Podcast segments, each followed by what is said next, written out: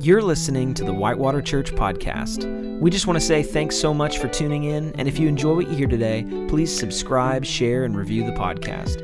If you want to support what Whitewater's doing, you can go to whitewaterchurch.org/give. Let's dive into this week's message together. When we face hardship sometimes, it's real easy to get disheartened and maybe even bitter. The question I want to ask today is how do we grow brighter, not bitter? When we're facing hardship, when we're facing pain, when we're facing maybe changed plans and expectations, how can we grow brighter and not bitter? You know, I was in a, a hotel lobby in Sierra Leone, and this German man came into the room angry. He came in hot. He was so upset. I guess his card hadn't been working and it, it wasn't working for payment. And he just started yelling. Have you ever been in a situation like that where a grown man starts yelling in public? It was like everybody looked over. And he said something like this. He was like, I was happy, but now I'm not happy. I'm angry because you will not solve my problem. He kept saying this over and over. And he said, I, I, I will go outside now or I will get crazy.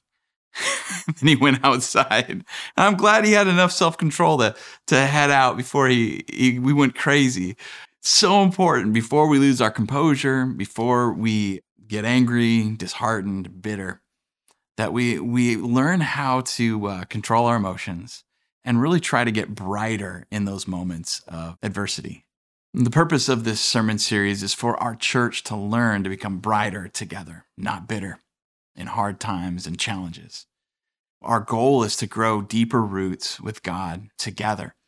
And what I want you to do, if you're able, is to gather your circle of friends, your circle of spiritual family around Scripture we have a devotional for you on the book of Philippians, and we want to encourage you to study that in community.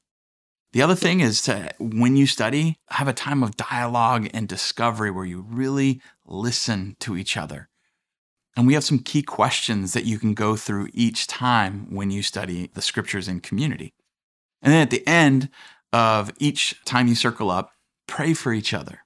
Pray for each other. And we're also going to give a weekly memory verse for anybody who's interested in kind of getting God's word in their bones, in your heart. You know, I've heard it said to read the Bible properly is to find an altar where one meets the living God. Here's a few tips on how to approach scriptures before we jump into the actual book of Philippians. When we read the scriptures, I want to encourage you to read the scriptures regularly. You know, get that a part of your life. It's kind of like a, a, good diet of food spiritually for you to keep you healthy. I want to encourage you to read it humbly, not pridefully as if you know it all or, you know, your spiritual tradition knows it all, your Christian tradition knows it all, but to read it humbly. I want to encourage you to read it communally, in community, to hear other perspectives and be open to other perspectives. I want you to read it charitably or graciously. Give people the benefit of the doubt be gracious toward others who think differently or who you might even disagree with. I want to encourage you to also read it holistically. Reading the Bible holistically is not only in context, but also within the genre of its literary background or its historical background and within the narrative of Scripture. Read the Bible holistically. And finally, read the Bible for change. You know, if you read the Bible and uh, you're reading it for information, you're reading it to collect knowledge or just to hear from other perspectives, but it never changes you, it never transforms you. It's like, what's the point of that? Read the Bible so that God can change your heart and your life. Let's jump in to Philippians chapter 1. How Paul teaches us to become brighter, not bitter. Paul writes From Paul and Timothy, slaves of Christ Jesus, to all those in Philippi who are God's people in Christ Jesus, along with your supervisors and servants. May the grace and peace from God our Father and the Lord Jesus Christ be with you. Now, Philippi is in northern Greece. You know, and at that time, it was the first place in Europe that had heard the good news about King Jesus based on Paul's language, we we think that this might have been one of his favorite churches. He just loves these guys. They've been such dear friends and partners in the gospel. Then Paul goes on with a prayer of thanksgiving. Check this out. I thank my God every time I mention you in my prayers. I'm thankful for all of you every time I pray, and it's always a prayer full of joy. You know, the context of this is Paul's writing from prison. He's in chains because of preaching the gospel of Jesus Christ. He's probably in a cell, maybe with a, you know, a cellmate, maybe a upset German traveler who went crazy because someone couldn't solve his problem. Paul's in chains for the gospel, and yet he celebrates his thankfulness for his partners and his friends and what God is doing. Paul is in a season of separation from friends and family and a season of frustration of not being able to do life the way he normally did it. He's in a season of communicating by the newest technology of the day called papyrus. And instead of being present with his dear friends, he had to write to them and communicate to them at a distance. But he was still able to rejoice. Let me ask you have you been experiencing a season like this? Not able to do what you planned or hoped or expected? Be with who you wanted to be with? Um, have you experienced times of constraint in your life, maybe your ministry? Have you experienced limitations in this time? Have you had to communicate by distance rather than in person? How are you handling that? Are you able to rejoice and be thankful for what God is doing despite what you can't do right now? Despite his circumstances, Paul was becoming brighter, not bitter. Is there something we all can learn from Paul about how to have joy through all these circumstances and all these limitations? So, what's the source of Paul's joy and hope? Why is Paul thankful and joyful when he thinks and prays about his Philippian friends? We can see a bit of an answer here in verse 5. I'm glad because of the way you have been my partners in the ministry of the gospel, from the time you first believed it until now. I'm sure about this. The one who started a good work in you will stay with you to complete the job by the day of Christ Jesus. Paul starts talking about partnership, gospel partnership. So, what is this? From what we can read and see in the context of Philippians and some of Paul's other letters, gospel partnership is deep mutual friendship in and for the good news of King Jesus. And gospel partnership is ministry. All of us, according to Paul, have ministry, no matter how educated or uneducated you are, no matter what your background is or isn't. All of us are called to ministry. We have a unique calling to bless the world through our life. That's what ministry is. And here's the other thing we're all called to ministry uh, collectively as a church. We are mutual partners serving each other's ministries. And partnership, gospel partnership, is about collaboration, not competition.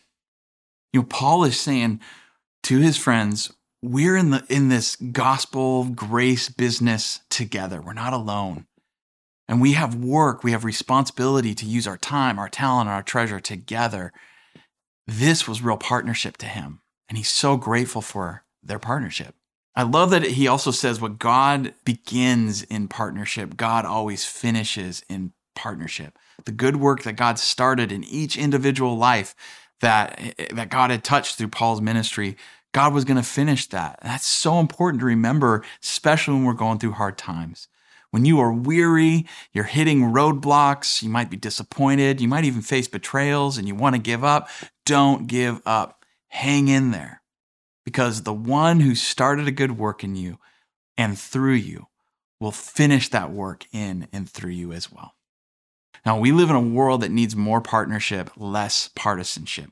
What I mean by that is the world doesn't need more socio political divisions, it needs more partnership visions. It doesn't need more lines and divisions around, you know, tribalism in this world. It needs, well, it needs God's love. Christians, we can help model Jesus' ministry and Paul's ministry of the gospel through working together in partnership, less partisanship. Now let's look at how Paul feels about their partnership together. Verse 7 I have good reason to think this way about all of you because I keep you in my heart. You are all my partners in God's grace, both during my time in prison and in the defense and support of the gospel. God is my witness that I feel affection for all of you with the compassion of Christ Jesus. Who are Paul's partners in the gospel? His supporters and friends from Philippi. Paul names the people who have sent and supported and stuck with him through thick and thin, the good and the bad. And the context of this letter, just to remind you, is he's writing a letter from prison and he's thanking people for sticking with him and supporting him. He's thanking them for generosity. Did you know that prisoners back in this time weren't fed by the prison? They would die if they didn't have a friend or friends bring food and provision. The Philippian church was a church that immediately came to his aid and supported him at his lowest moments. And they understood that he was in prison going through this challenge because of his love and work in the gospel. Let me ask you this Who are your partners in the gospel? It's not a question of whether you have partners or you don't. It's a question of who are your partners in the gospel because all of us have a ministry, all of us have gifts that God wants us to use together with others. So if you're asking who's your partner in the gospel, maybe another question is how can you identify someone who's a partner in the gospel? Well, I think we can learn from Paul on this. It's those who God has linked you with, those who share the same heart, maybe have different giftings and maybe different callings, but there's a shared heart around the gospel and around Jesus and around the impact of, of God's work in the world. You can kind of identify those gospel partners by those who support you through thick and thin, those who pray for you, those who are diligent in checking in on you, those who maybe you feel compassion and affection for, and they feel compassion and affection for you. There's a mutuality of feeling and partnership in this. So, who are my partners? Well, my partners are my kids, my wife, a few of my neighbors, my staff at our church, you. I'm so grateful for you. And going back to my kids, I, I think sometimes that can be overlooked. My son and my daughter are partners in the gospel, and it's a mutual partnership. I shouldn't, you know, just be expecting them to support my ministry as a pastor and as a father although that's nice and they do support me and I love them so much, but it's mutual. So I need to support them in their ministries and pray for them and ask, how can I help them develop their gifts and skills and calling and purpose for the Lord? And that's how I feel about you. I want you to step into your giftings, to know your giftings, know your calling, so that you can serve Jesus for the good of the gospel. I am so grateful for the partners and the gospel ministry that God has given me. So grateful for my wife. I'm so grateful that, you know, she's teaching me how to be a better leader, how to be a better follower of Christ. And uh, there's a mutuality between us. I'm so thankful for my staff, for you, this church. And I even have, you know, like I've mentioned before, I've had neighbors and other friends who are, who are, I would consider gospel partners. And some of them don't even go to the same church. And that's okay because Jesus is the one that we're serving. It's his ministry. And we can be in different churches and, you know, in different bunkers, if you will, but we're on the same team and we want to support each other and pray for each other. And I just want you to know I, I can agree with Paul in the way he felt about his partners at Philippi, that church. I feel about you. He said this again God is my witness that I feel affection for all of you with the compassion of Christ Jesus. I love you guys so much. I'm so grateful for you. So I'll remind us of the question who are your gospel partners? Who are those people God has placed in your life? Know who they are. And that leads us to this next question How do I pray for and support my partners in the ministry of the gospel? I love this quote from Gordon Fee. He said this One of the more remarkable inconsistencies in studies on Paul is that thousands of books exist that search every aspect of Paul's thinking while only a few books seek to come to terms with his life of prayer. Indeed, most people's understanding of Paul is limited to Paul the missionary or Paul the theologian. But what is clear from Paul's letters, now listen to this. What is clear from Paul's letters is that he was a prayer before he was a missionary or thinker. I think it's so important to study how Paul prayed because he lived a praying life. It was his prayer that like motivated and empowered his mission in the spirit and his thinking in the spirit. And here we go in verse three. I'm going to remind us. He said, I thank my God every time I mention you in my prayers. I'm thankful for all of you every time I pray. And it's always a prayer full of joy. His, his prayers were, were prayers of joy and thanksgiving, first and foremost. He had joy. He thanked the Lord. That's so important. You know, when I think about Thanksgiving and joy, and since we were already talking a little bit about Sierra Leone, I remember being at a, a church, um, my friend's church. His name is Patrick. And uh, I remember standing in worship uh, at this church, and people were just worshiping like crazy. It was amazing. People were just so into worshiping Jesus, and there was just such amazing expression. I'll never forget this. Patrick, the pastor, was sitting next to me. We're in the front row. This man is regal. He's articulate. He's reserved. He's an intellectual man. He reaches into his pocket in the middle of one of the songs and pulls out this little plastic tube. And then he pulls on one end and it telescopes out into a shofar. A shofar is an ancient horn for Jewish worship. He pulls out this shofar and begins playing the heaven out of it. I mean, he was just playing the heaven out of that thing. It was just like, Wah! it was so loud, I couldn't believe it. And he was just going nuts on it. I'd never seen him move that much, be that loud. And I just remember smiling and thinking to myself, there's nothing better than this happening right now. That was joy. That he was letting out his thanksgiving and it was awesome. I want to encourage you to focus on what God is doing. Learn to be thankful for what God is doing. Focus on the bright spots. Focus on what God has given us, not on what we don't have. See, thanksgiving and praise change how we see our circumstances. Rather than being controlled by our circumstances, we can actually submit those to God and respond to things differently. So instead of focusing on what's wrong, what's the problem, what the deficit is, what if we begin to focus on what we have, what is enough, and what God is doing in this moment? Joy, thanksgiving, praise actually rewire our brain because you follow what you focus on. Your life follows what you focus on. This is a worship principle. You become like the things that you worship. If you're not worshiping God, you start becoming like those things that you worship. Cultivating positive emotions through a worshipful, positive outlook increase the hormones and neurotransmitters in your in your body that give a sense of safety and well-being. You know, that's why Thanksgiving and meditation on joyful things and the things you can see that are good is it's it's biblical and it's really important for being human. Meditation is another form of prayer and it's a type of brain training that can actually actually rewire your brain, reducing anxiety, depression, and improve the brain's ability to return to calm. Are you able to thank and praise God in all things? So Paul has more on how we should pray for our partners in the ministry of the gospel. Here we go in verse 9. So this is my prayer, Paul says that your love might become even more and more rich with knowledge and all kinds of insight. I pray this so that you will be able to decide what really matters, and so you will be sincere and blameless on the day of Christ. I pray that you will then be filled with the fruit of righteousness, which comes from Jesus Christ, in order to give glory and praise to God.